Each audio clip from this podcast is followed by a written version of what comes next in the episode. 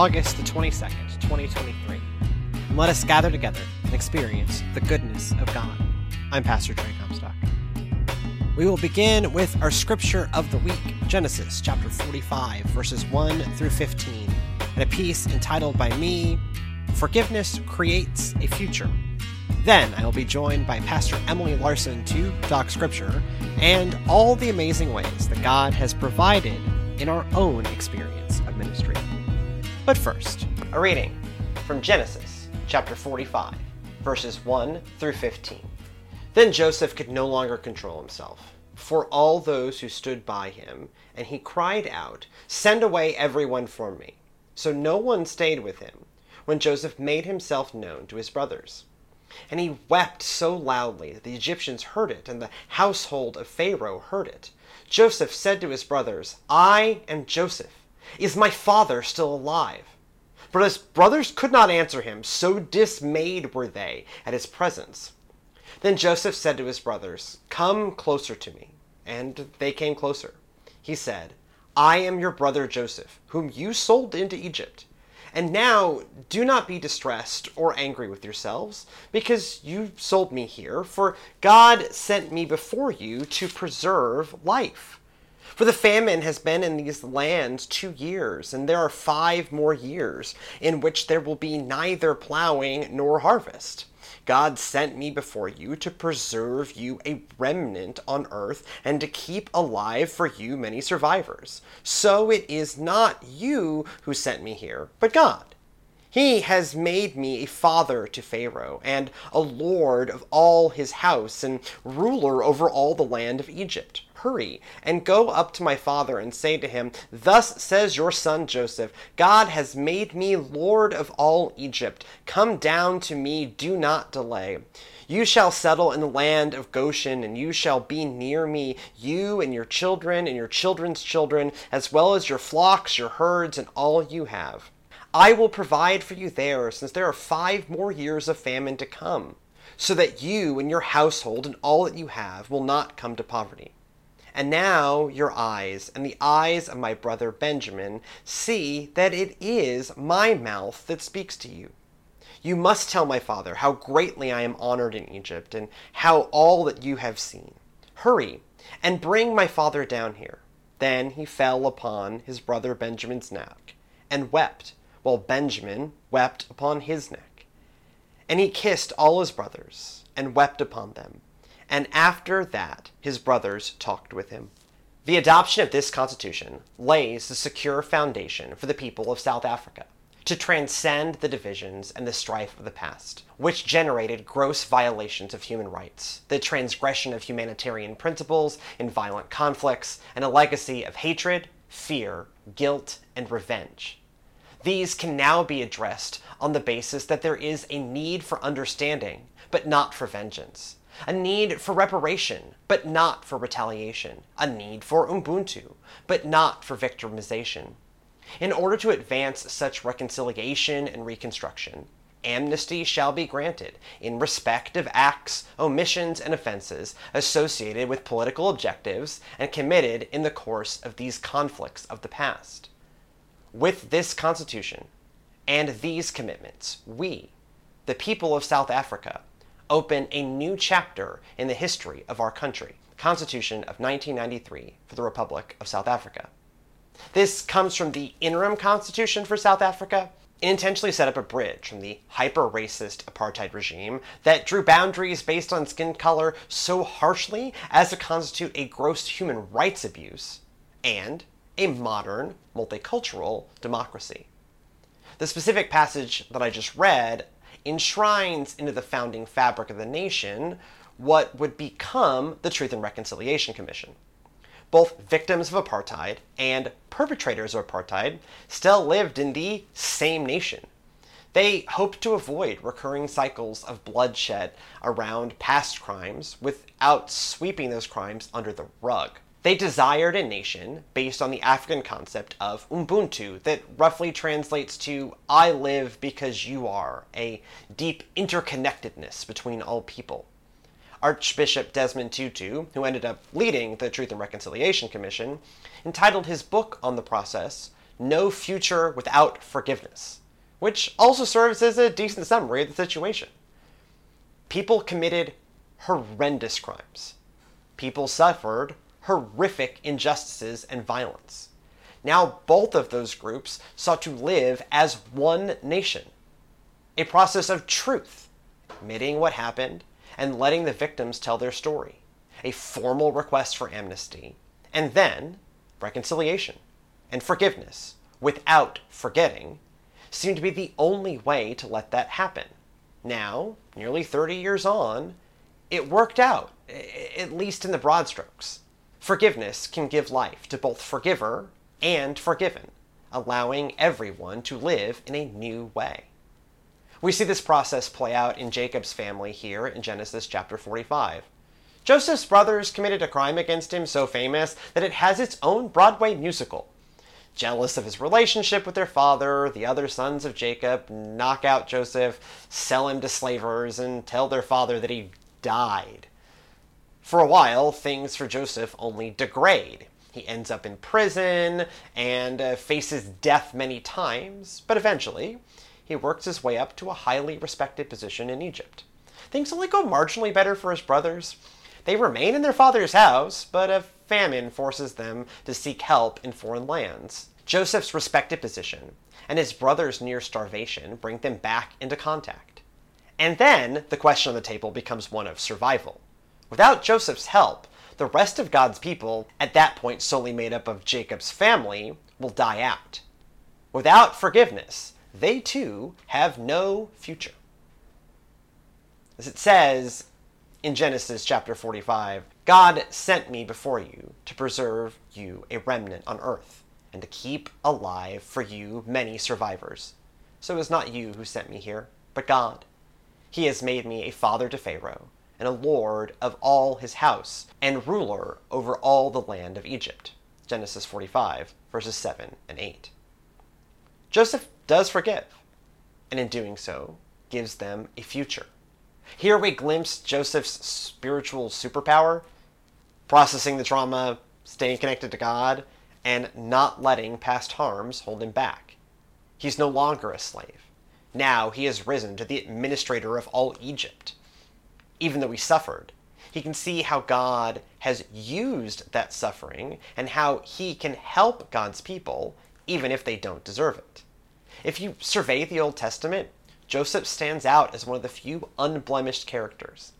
He never wavers in his faith or has complicated romantic relationships or sells out God's people for earthly power. His only sin seems to be being a mildly braggy teenager. His forgiving his family stands in that line of faithful accomplishments. He had every right to turn them away. They harmed him, and they weren't Egyptian, and thus had no claim on the grain. He decided to not let those things stand in the way and his family survives. For their part, the brothers never assumed that they deserved forgiveness. When Joseph reveals himself, they blanch, expecting the other shoe to drop. As it says in Genesis chapter 45, verse 3, Joseph said to his brothers, I am Joseph. Is my father still alive? But his brothers could not answer him. So dismayed were they at his presence. This silence speaks volumes. To me, it reads as a recognition of the harm and that they cannot expect any good going forward. Their minds race with the recognition that because of what they did, they doomed God's people. No doubt they lived a lifetime in that silence as all hope drained away. That moment is its own kind of wordless confession.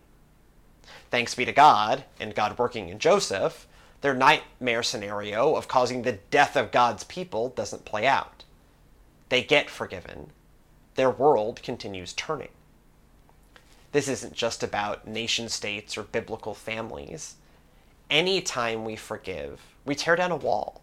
We lessen the number of grudges poisoning our world. We open another opportunity for us and those around us to live fuller lives. The brokenness of modernity thrives on hate but in forgiving, we take away some of that hate's potency. We forge new ways for God's people to thrive. However, we won't always be in the forgiver column. We will also need forgiveness and won't deserve it. In those times, we need to recognize forgiveness as an undeserved gift, confess the wrong, and then hope. Maybe the person on the other side will offer us a future. Fantastic. Let me make sure that all my my settings are right. Yes. Check, check, check, check. Testing one, two, three. That is skosh.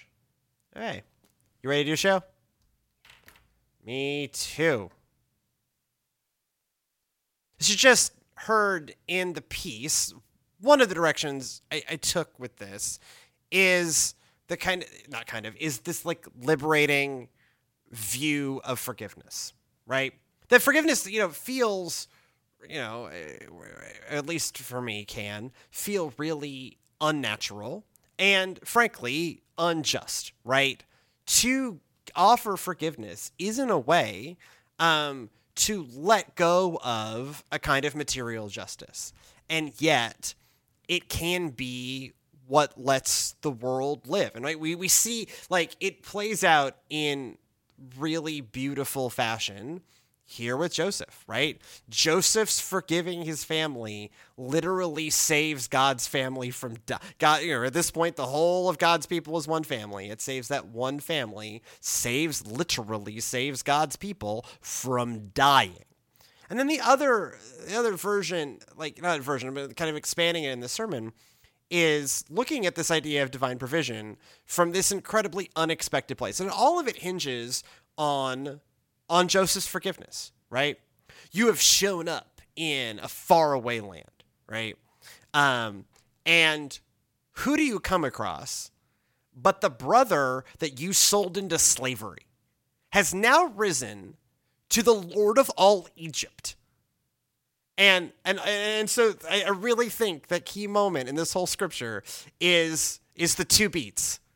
I am Joseph, your brother. Is my father still alive? Oh.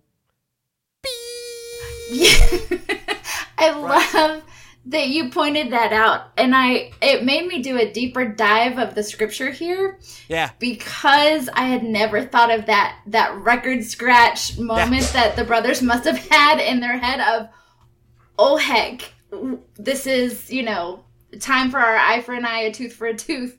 Fortunately, yeah. Joseph didn't want everyone going around toothless and blind and, and chose forgiveness. But, you know, the deep dive that I did of scripture here, you know, when it says that his brothers couldn't respond because they were they were terrified, because they were dismayed. Um, did you know that that is the same phrase that the Israelites use when they first are facing the Philistines and Goliath no, comes I out. I didn't know that. Oh my gosh. So before you know David shows up when Saul and the Israelites are facing the Philistine army, and out comes Goliath and gives this big challenge. That is the same phrase of, and they couldn't respond because they were so terrified. Same reaction from Joseph's right. brothers because this is literally okay. Now we've doomed our entire families. Right. They're all all of the generations. They're all uh, you know out of luck now because they're dependent upon this charity from Egypt, and now it all comes down to Joseph. Well, and I, I, I brought this up in the sermon, right? That, so part of what makes the makes Jerusalem and the Holy Land, the land of Canaan, a land of Israel, whatever word you want to use it for right now. I guess right now it's the land of Canaan. Um, in this where we are in the story, but like it's the crossroads between the two major empires, right? Whether that Egypt is this kind of perennial power, um, and then whoever's running you know, Iraq, Iran today, Mesopotamia today? Is it Sumer? Is it Assyria? Is it Babylon? Do we even need to differentiate between all of those, right? Like, and so they could have gone one, you know, if you are in the land of Canaan, you can go one of two because you're on this major trade route and you're constantly getting conquered by one of these people because you know, they go a fighting, and eventually, like, the Greeks show up from the Aegean and the Romans come. But, like, at this point in history, that's literally thousands of years into the future, right? Um, you know, this is probably like, you know, 2000 BC, like 4,000 years ago. And so Julius Caesar is not even a glimmer, you know, uh, right? Like, you know, the Trojan War hasn't even happened yet. Um, Homer ain't writing. Um, this way predated. This is old. Um, you're on this major trade route between the two of them. And so you kind of you pick one. Am I going to go to Mesopotamia, Syria, Babylon? Or am I going to go to Egypt? And they chose And Egypt, right? they it's a coin flip. Egypt. They picked Egypt, right? And, then because the, the nature of travel in that time, the sunk cost, right? Like if this doesn't work out, this doesn't work out. And right? then they're Like- sunk, not they're just sunk. for them, but their families. Their Right. like this will put them into poverty. This famine well, would the kill end him, right? like line, right? you know, Jacob can't. Jacob can't be spring chicken, right? We keep going. Is my father still alive? Is a thing Joseph says like four times, right? Like, Right. um, like yeah, it's doomed. They're doomed. They're doomed, right? Like they uh have in that moment, it is the like all of the worst case scenarios play out. Mm-hmm. And that like we've come all this way. We can't survive a journey. We're, we're gonna have a hard time making it back. We can't then go to mesopotamia syria babylon right? Like we're not that that's a you know that's a journey of months Right. right, was- and that's that's if this brother chooses to just let them go. Right. Even right because Right, he could just Joseph kill didn't them. even have to do that. Right, he could just have them killed he just or thrown in prison, he didn't even have to do it himself right he's the Right. lord of all egypt uh, you know and he the- would have been justified Right. in Oh, doing yeah. that because Oh, yeah. of what they had done to him. Right. No, right, yeah. So there's the like, they have no right to the grain. They have no right to his forgiveness. And this is the ancient world, and he's a powerful government official. This can go any kind of way. Uh, Joseph wants it to go, right? In uh, role playing terms, right? Sometimes uh, a, a, a, GM, a game master, um, can go uh, uh, commit an action as hard as they like, right? If, uh, if someone fails a roll badly enough, um, a GM can counter the player as hard as they like, right? This is they have you know they have rolled a one, right? Yep. Whatever system you're rolling in, right? Like they have just they have they have rolled straight ones, and where they they have picked in that moment the wrong place, where now at absolute random. What could be potentially the worst person? And there they are. Dead to right. Dead. They are dead. dead. Dead. Just dead. And then they're not. Right? Because, because Joseph, chose. Because Joseph chose forgiveness. he chose forgiveness. And mm-hmm. in choosing forgiveness, also becomes an aspect of divine providence, right? Right. Of, of an aspect of God providing, right? That this is about as random, right? We see as random, right? Obviously, this is watching God play chess, right? Right. What we see as random is God working three moves ahead or a thousand moves ahead, right? Right. That um, they committed a horrific crime against Joseph. That, in part because of God and in part because of Joseph, right? Joseph is, you know, I bring this up a little bit, but like Joseph is this like prototypical hero um, in a book that doesn't actually have as many heroes as you think, right? True heroes, right? Like, Right. like truly good people. This is one of those like, um, like, like Jesus' dad is named Joseph too, um, because he is also a hero. Just the good guy. Yeah. You don't see the moral failings that you Right. see in the other heroes that we say, in, you know, David or whoever. Right, and, and Um, like th- those guys are heroes too, but they're complicated. Joseph, after being kind of a braggy teenager, is uncomplicated. He Yeah. just does. And so part of what happens is Joseph gets the literal whatever kicked out of him. Um, and he never takes his eye off the prize Right. right? He, you know, consistently stays faithful to God, right? Um, you have this this scene um, earlier, where Potiphar's wife, um, the guy who bought Joseph, um, Joseph is his slave, but he's Joseph, and so he's risen, even as a slave, has risen to a high position in Potiphar's house. Because of course he has. So much so that like Potiphar just looks at Joseph like, "Hey, you want to take care of all that?" And Joseph's like, "Yeah, Doug, I got this." Um, mm-hmm. And so he's just like he's this high position in Potiphar's house. Um, he's running the household, um, and Potiphar's wife, for whatever reason, maybe Joseph's a really good-looking guy. I don't know. Um, uh, wants to sexually entrap him. Um, and Joseph, being Joseph, it's like, no, no, no, no, I know, no, no, I know, no, no, no, no, no. And so she like works harder and harder to entrap him. It's how he ends up in prison because, you know, she tries to trap him. He runs away. In running away, however this works, he loses all Leaves of his a garment? Yeah. Not, so garment is a somewhat of a misnomer. He's yeah. naked. Yeah. There are no like you don't like there are not other clothes. Right. He, he's naked. Yeah. Um, and she's like, he's naked and I have his clothes. Um, yep. But right. even in that test, right. we see Joseph standing firm and following God and doing what is right.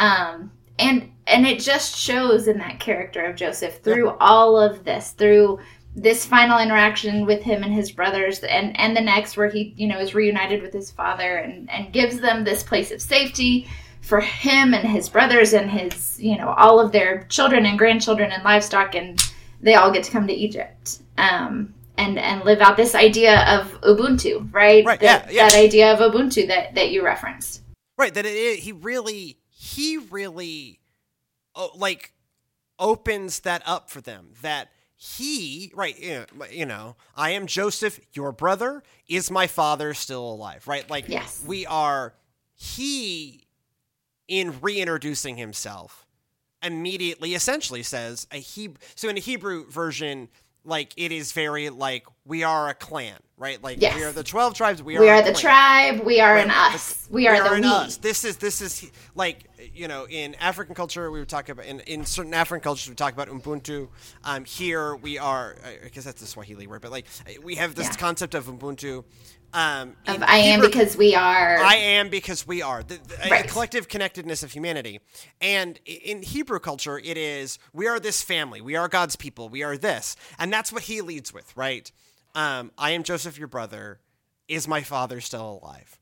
Um, and even then, they're like, how is this gonna go?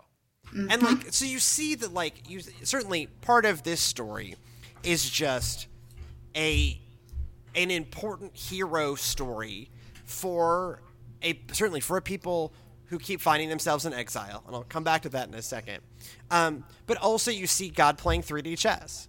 Of okay, my people are going to need providing for, and my people are about to be absolute idiots. Okay, I see your move. I have a counter for it. Mm-hmm. I am not going to let you destroy this family. You're going to try really hard. You're fixing to try real hard to destroy this family. I am not going to let you destroy this family because I can put Joseph. I know that Joseph is going to do these things. I know the character. It's God, right? I know the character right. of Joseph. I know that he will stay with me and I will stay with him. And so when the time comes, someone in this equation will do the right thing. And this is the like the the ran, what feels like the random you know the unexpectedness of God uh, is actually to me God playing 3D chess. Is that good provision of God? Yeah. That so that's the like I think we've talked about this before. But that's the so there's the line we did Romans 8 not that long we as a scripture not that long ago. Um and there's that line in Romans 8 that is like, all things work together for your good. And it's easy to get really hung up on that because, like, no, some things are bad. Getting sold into slavery is bad. But God can take that bad thing and use it. So you're sold into slavery. Okay. Well, you might end up the prime minister of Egypt if you can stay faithful um, and end up, you know, providing Ubuntu, providing literally salvation uh, for for God's family. for the whole people of God. And it's because of that faithfulness of Joseph. It's because Joseph stayed true to, to the character that God wished for him to have. Um, because it, if Joseph had chosen to stray, if Joseph had chosen not to forgive, you know, there's that phrase about forgiveness that um, withholding forgiveness is like drinking poison Yeah. and expecting It's the like- other person to die. Yeah, uh huh. right? Um, would have done joseph no good. And it, not that it was without grief right? I mean there was a lot of grief and wailing. There was a lot of falling on necks and embracing one another at the end. There was a lot of crying from joseph so that other people in the household heard it. Yeah. um, it was not without hurt on joseph's part Well, there's, But- there's, there's huge emo- you, Yeah, you sense that huge emotion from him. hmm But to be able to move Yeah. with that emotion, past that emotion, to be able to use that emotion to make the forgiveness that much more meaningful, to make it that much more worthwhile a thing of having, um, to to restore that community, to restore that relationship, to to be that tribe, that family again. And so this is where I, you know, I often pause and remember not when this story comes from, because this story was a campfire story long before it was written, like for a thousand years before it was written down, Mhm. right? You know, this is, um, you know, this story predates written Hebrew, Right. for instance, right? Like this is. The, the, this story is at the dawn of written language, right? So it's a campfire story um, it gets most likely gets written down into the form that we call Genesis during the exile. And this is where Joseph, Esther, and Daniel become really important heroes. Because the thing that Joseph, Esther, and Daniel have in common is is how do you navigate being in exile? How do you navigate being a prominent voice in not your country? How do you stay faithful in these kind of situations? And those three heroes, those three biblical figures, Joseph, Esther, and Daniel, take on that role, right? So you have, you know, oh, what what do you do if Nebuchadnezzar throws you the lions? You're going to be fine. What happens when your cool friends, Shadrach, Meshach, and Abednego? Not enough kids named Abednego. Um, we need more. Like, there was a time where you could be named Shadrach. We should bring them back. Like, you know, there are not enough Abednegos and Meshachs around. All I'm I saying. guess so, yeah. It's not enough. Like I, you know, I have a Thomas and Esther, and I am done. But I swear to God, I, I, I would name it. I would name a kid Shadrach. That's just a good name, right? Okay. All that aside, um, like, what do you do when you get thrown in the fiery furnace? What happens when you are so faithful? Right. That's, that's all those stories, right? Right. Much you like are Joseph. so faithful that you are persecuted, you are thrown into a Right. furnace, you are thrown into a lion's den, you are, you know, whatever you the do- case may be. What, do you do? What do you do if Haman is going to kill your people and you win a beauty contest? Right. Right. um, what do you do when you find yourself in prison and you get a dream oracle, right? right. Um, what's particularly interesting about the Joseph story, if you think about the context of exile, right? So you have the people that get exiled, and then you have the people that are still back at home. Not everyone goes, right? And so there's this edge to the Joseph story getting written down in current form during the exile. You can hear the author going, We have a story for this, hmm. right? Let us make sure, because this is like, if you read, this is like 10%, this story is like 10% of Genesis Right. right? It is chapter after chapter of because we just read like this one 15 verse snippet, but like it is several chapters of dramatic irony, and we're not even bringing up the whole bit where like he hides jewelry, like they go and they get Right. And they come back, back, and and then they're back, and then he like leave Benjamin, and like, yes, all the to go back and get Benjamin and then leave Benjamin. Like it's this like but it, like Genesis like whatever 49 50 chapters. This is like seriously 10% of Genesis. We created Mm-hmm. the whole world in a chapter. And this is like 5, okay? Yep. Right? Like I was talking I was doing a Bible study on the Noah story earlier today. Um, and it's like three chapters. We kill off the majority of humanity and repopulate the earth in three chapters. This is like five chapters. And it's uh, one family, one tribe. But this well, is how you keep a people of God together is with a an origin wait, story. So, but like right? zooming in at such the micro level of we're going to forgive each other like Joseph did. Just as that's how God provided us for us then, is how we're going to do it now. We're not coming apart now right? Because mm-hmm. you can imagine, like, there are some people at home, there are some people in exile. The people who got sent into exile and the people responsible for the sending into exile are now in exile together, and you can imagine that that is awkward.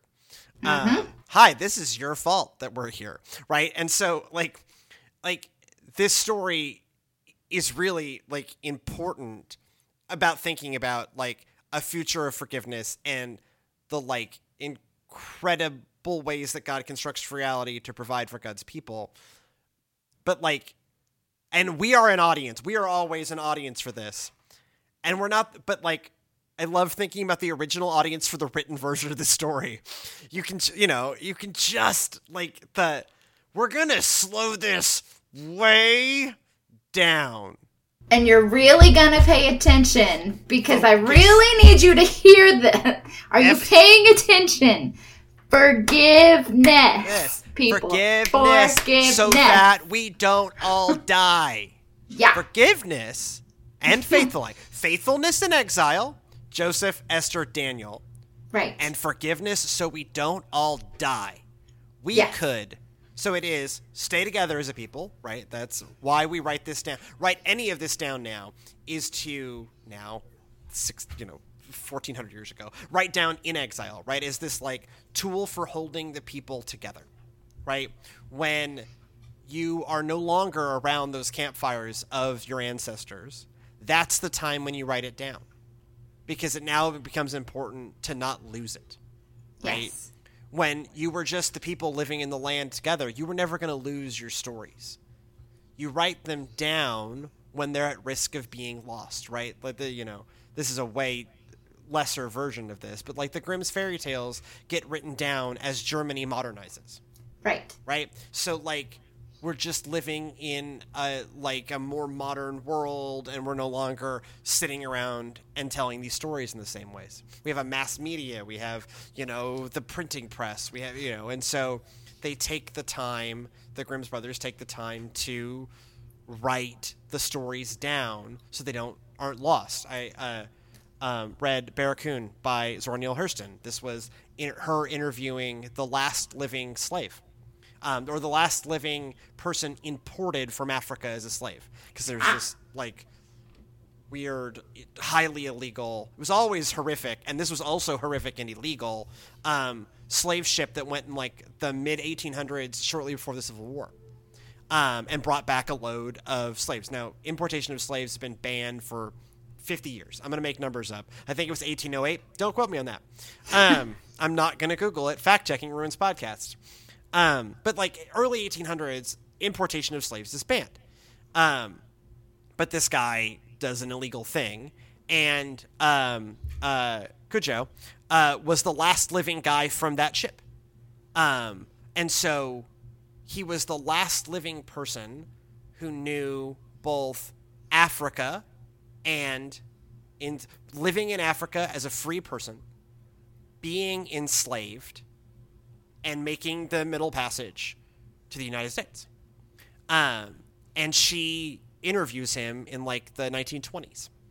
Um, so that that story would not be lost, right? She does, a, yes. you know, she's novelist, but she's also ethnographer, and so she does this like, you know, and she like keeps bringing him like peaches, uh, or eating peaches with him, and then like some days he wants to talk to her, and some days he doesn't, and then like it, it's a it's, it's a really great book. Um, it was actually like kind of a lost work that then only recently got published. Anyways, all of this is to say, in those like when the stories are at risk of being lost is when you write them down. And so that's, you know, the the first five books of the Old Testament that we know, the Pentateuch, the Torah.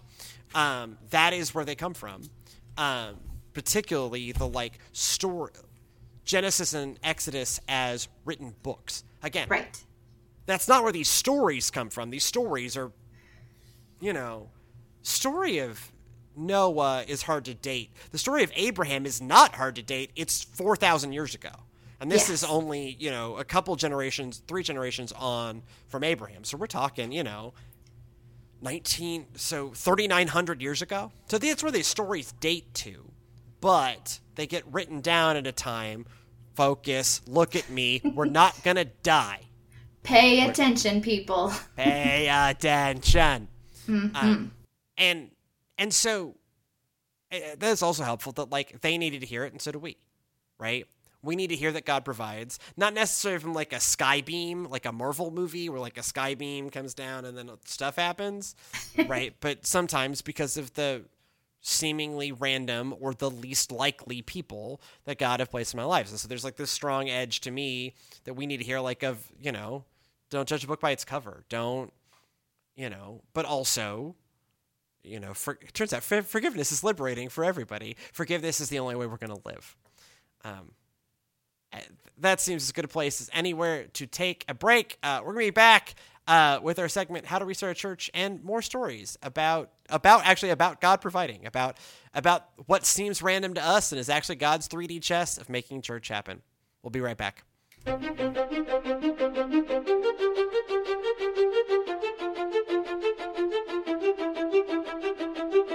And we're back uh, with a segment that we call "How to Restart a Church."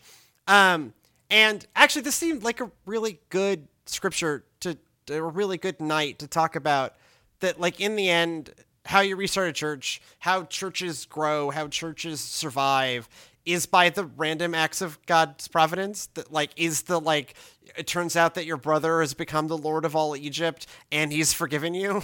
so random. Um, in the sermon, uh, I talked about you know all the time like I always need worship leaders. Uh, worship leaders are an incredible in contemporary churches an incredibly valuable skill set, and I'm often in like towns of 1,100 people, and like, how do you find a worship leader? You don't. God just sends you one, right? Like, like that. You know, we had launched this contemporary service that was definitely what the church needed, right? Like, you know, it was a town of 1,100 people, but that church was growing, and, but the average age of the citizen of Lexington, Texas at the time was like 34. It was a weirdly young town. It's why the United Methodist Church kept sending young clergy there. But we, so we needed a contemporary service. And I'm like, it's a town of 1,100 people. Uh, where do I find a worship leader? I didn't have an answer for that question. And my leadership started hounding me. It was like, Trey, we need to launch this service. And I was the, I really wanted a contemporary service, but I was the holdout. I was like, I don't have a worship leader, y'all. I have no idea where how to find one. And someone said, just launch it, it'll be fine. I'm like, okay, whatever. Sometimes you just gotta launch it. Sometimes you just gotta do it. You just gotta You do just it. gotta jump. So we jumped, right? And we were singing along to background tracks, which I don't love, but I had at least like someone up front willing to lead it. And, and like it was, you know, the first Sunday we had like 40 people in there, which was amazing. Um, and like the second Sunday we do it, up there's this new couple, uh, new family, um, uh, a husband, a wife, and two two daughters. Um, and like the husband of this new family who'd only come like they came to the traditional service one week they came to the contemporary service the second week. This is like the second week we've ever done it. And he comes up to me and he's like hi my name's brian. Yeah yeah no i remember you from last week. It's good to see you again. Came to a different service. He's like yeah i used to be a guitarist uh, or a worship leader uh, for a satellite location of a megachurch in dallas. Um, and i'm like oh really Um, and it's like, and, and, and unprompted, right? Like, this is where, like, as a pastor, you have to no sell that. You cannot leap too quickly to, can you now run my entire life? You're going to scare away the children. um, and so I have to, like, no sell it a little bit. Oh, really? And then he's like, could I, can I, would, would you like me to help? And I'm like, essentially, and I'm not, I'm not a toucher. I wanted to hug him like I am not often spontaneously driven to desire physical contact with other humans. I wanted to hug that man. And I had to like 'cause- sometimes God just sent the exact person that you exact- needed. You had a this shaped hole, and then Right. a this shaped person showed up. just showed up. And like, you know, by the time I left, the service had become like a fixture of the congregation. And I was only there two years, right? So in a year, um, in large part thanks to Brian, uh, you know, it was this wonderful service. Um, and uh, uh, when uh, the lady who followed me there, Reagan, who's my friend, who we're gonna have on the show at some point, um, because she's doing she's doing a church restart thing too. Um, by the time she left, that service was like a hundred. That service equaled the traditional service, um, and it was it was just amazing. And and it and they were got it to a place where they could like when Brian moved, because uh, he was there because he was the like he became an elementary you know assistant principal, um, and you know when he moved on left the area they could actually hire someone and and and but like it took that like I didn't have money to pay somebody. Right. We didn't know if that service was going to work. And then here is as a volunteer the exact human we needed. But what would have happened if right. you hadn't just launched? Right. right. Sometimes you just have to leap. Sometimes you just have to launch. If I hadn't and launched, try something. If I hadn't launched, Brian wouldn't have heard in the announcements his first Sunday that we have a contemporary service. Right. And so Brian may not even known that we were thinking about that, right? Because we don't like stream of consciousness everything we're thinking is a leadership just out in announcements, right? right. I spent a lot much of time. Much less on, have right. shown up that second Sunday. Right. Much less have volunteered. Right? right. All those steps would not have happened if you had not just launched it. Sometimes you just got to ship it, right? Yeah, you just got to ship you're ready or not. right, and so we just we just put it out there in the world, and then the exact right person showed up. You know, it's like the you know the other story I told in the sermon where you know Grace Church people a second chance. Um, dude uh, came to our church. I'm gonna uh, not use names just for reasons. Um, everyone's wonderful people in this. It's just, you know, some complicating factors. But dude shows up um, because of some legal stuff, ends up, you know, a part of our church community um, with no expectations other than like he is just allowed to participate.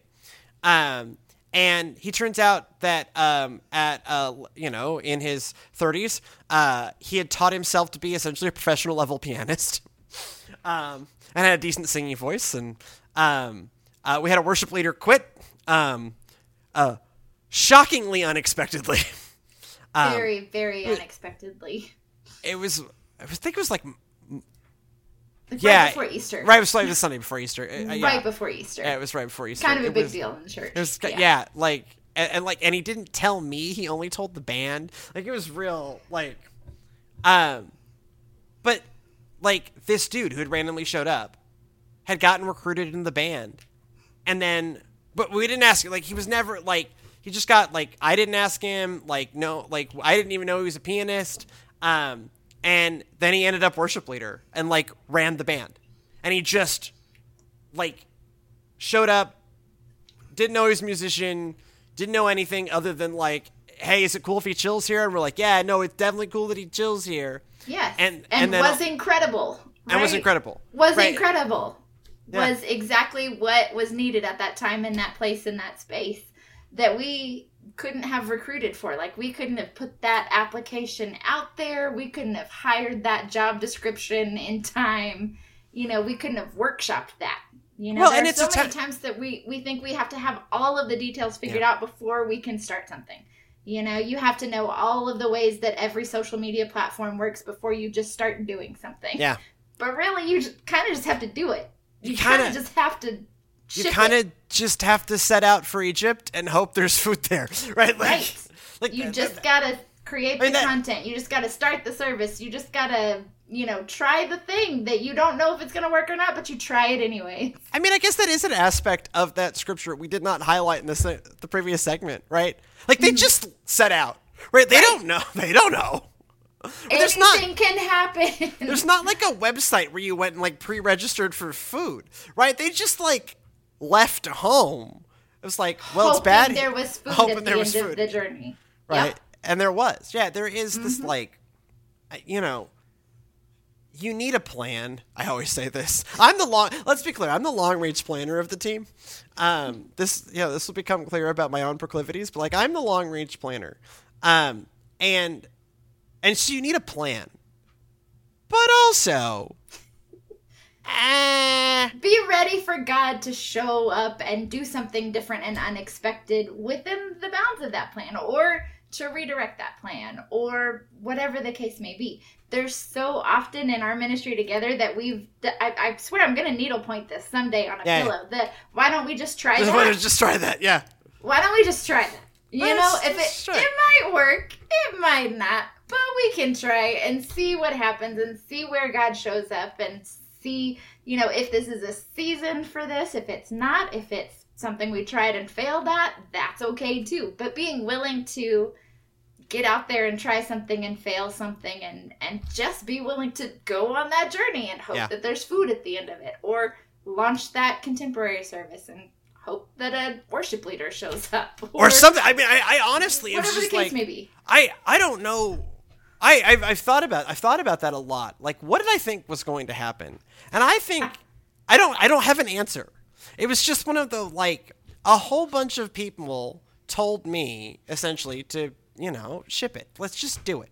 Let's you just know, do we, it. we got energy. Like, we think this, we know this is what we need. Let's just do it, right? Like, don't sit here. And I was like, "O- okay, Chuck. I, I, he wouldn't mind me saying this out loud. A student named Chuck Moore. He was my trustees chair. Um, he was he is a boomer, but like he was really into contemporary worship. He had an, a decent singing voice, and he's like, let's just you know he and he's a real go getting guy. He had led the project to build the Family Life Center for that church.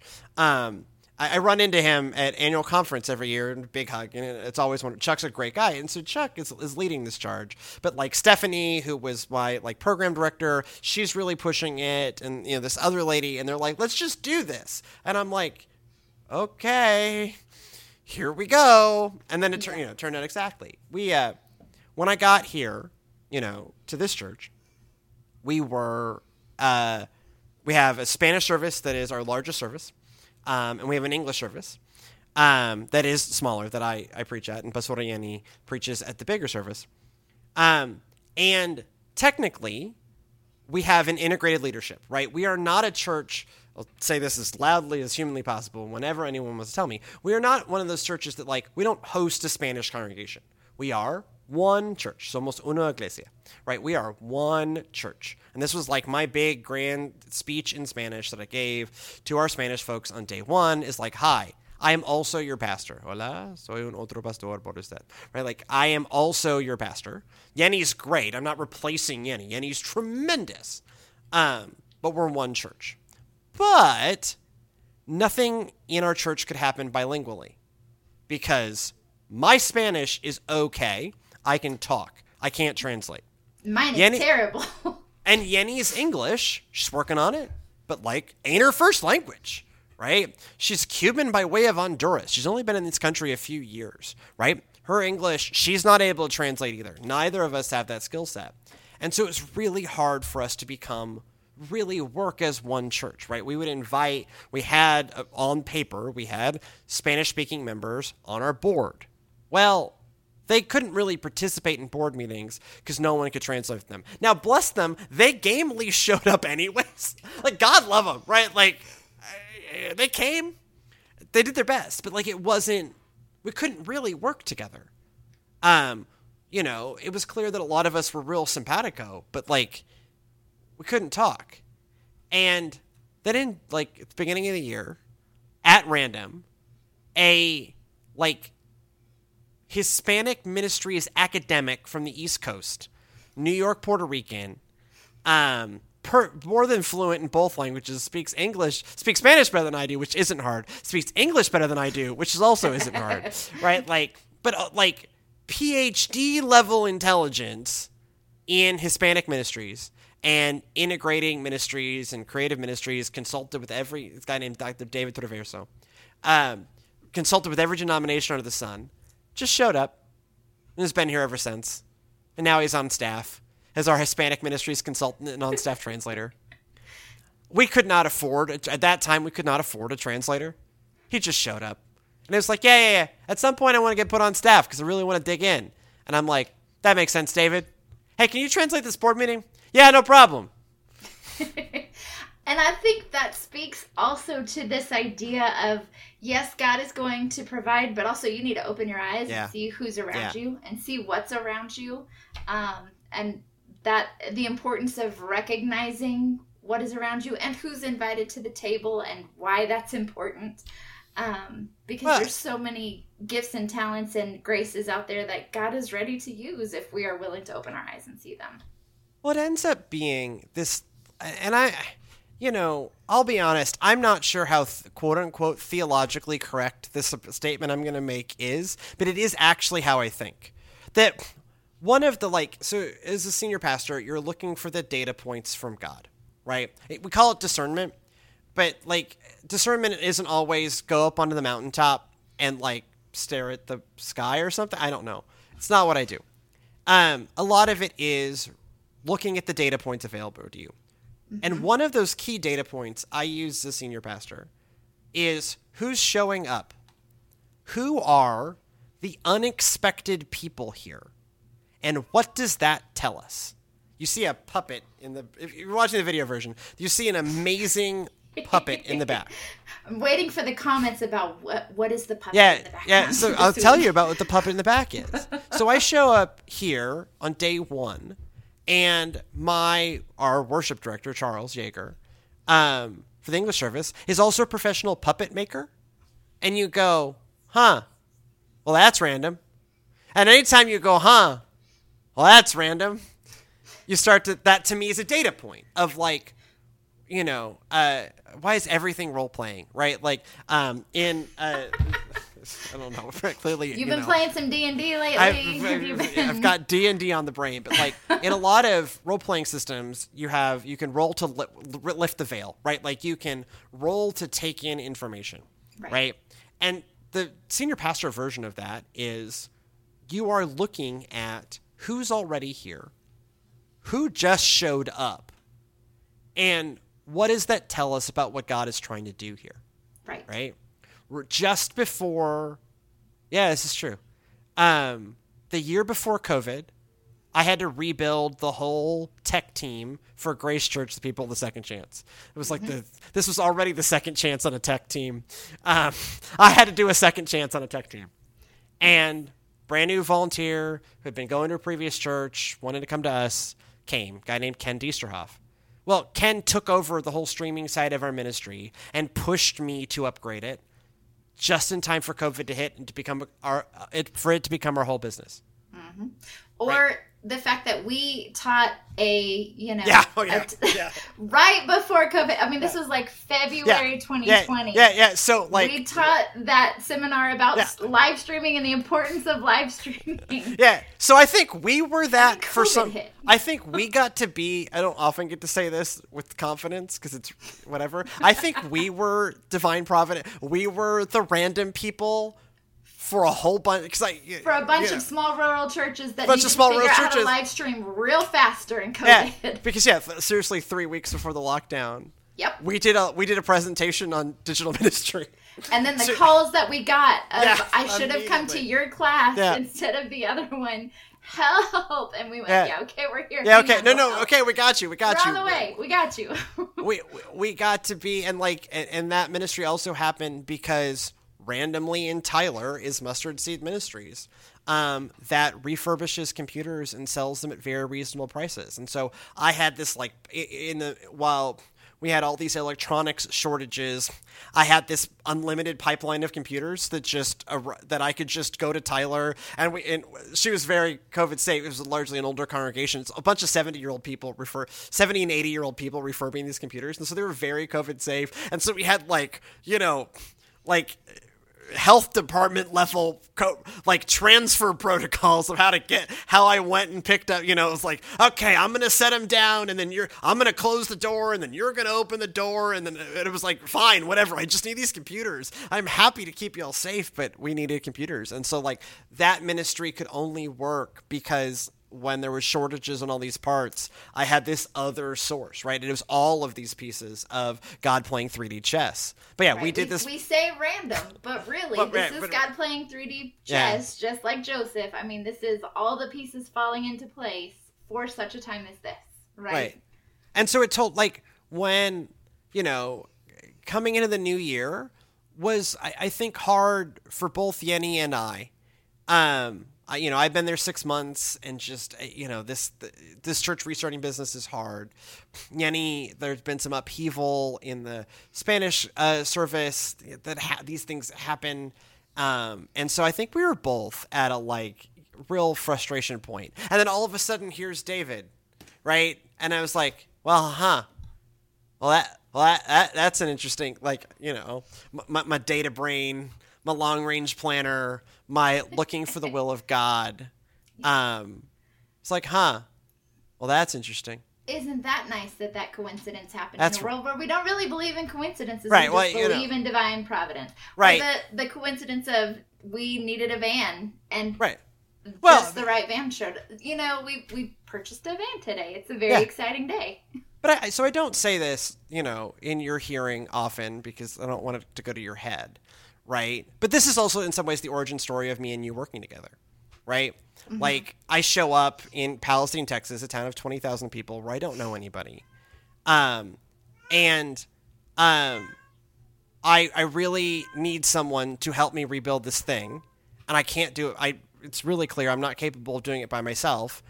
And you had shown up the year previous and were already my youth director, Yep. right? Like that's a that was also a data point, right? In the same way that we also had this amazing team member who had joined the church only a year before you, you know, Sister Brandy Dudley, um, and Brandy was there, right? Like Yes.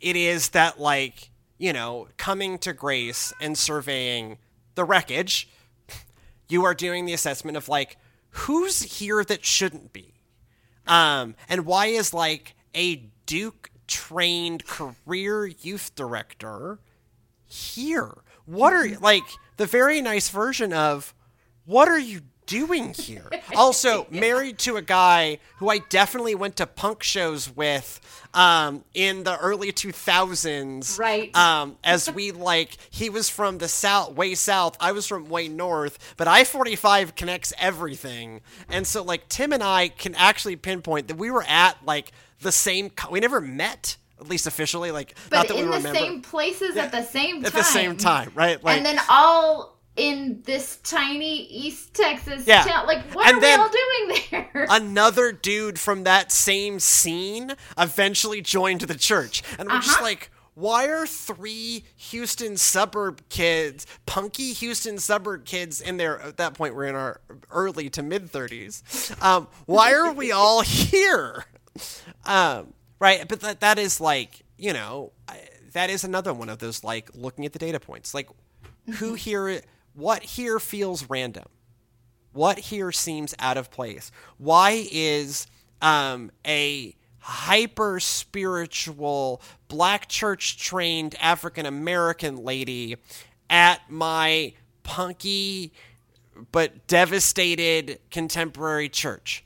I don't know, but we're gonna run with this. And she like ended up running our whole outreach, and then she ended up becoming on the coming onto the ministry team. Um, and now she is herself. She's on staff at Grace now as her full time job, and she has two churches that she tends to of her own. Like it's an amazing like you know, what can God do when God you let essentially when you let God play 3D church, chess in your life and your church yes. right? I, I, I- I realized I could do we, we could do these all night because it's Right. We've like, got a lot of stories. we've got a lot of stories because that's the like that's how it happens. That's the nature of God. God shows up. When you are Right. willing to be used by God, when you are willing to stay faithful to God, when you're willing to just do a thing, um, Right. even if it doesn't make sense, even if you don't know what all the details are, God does. God does. Right? God knows. Yeah. God You knows just got to show up. You just got to be there. You just got to do it. That that is as good a place as anywhere is to uh, to to bring this thing in for a landing. Thank you so much uh, for joining us um, again on the goodness of God.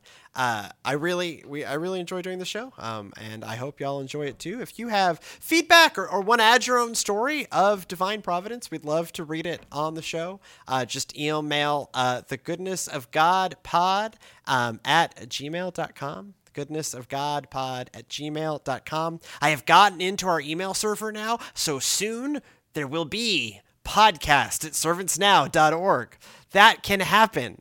Um, uh, but in the meantime, uh, you can email us there. Uh, this show um, is a product of the Servants Now Media Lab at Servants of Christ United Methodist Parish, um, deep in the heart of Southeast Houston. It was made possible uh, by an Innovators Grant by the Texas Annual Conference of the United Methodist Church. Um, if you would like to find out more about what we are doing here at Servants of Christ or what happens here in the Media Lab, just go to our website, servantsnow.org, go to our Facebook page, facebook.com slash servantsnow, or go to our YouTube channel, youtube.com slash servants now.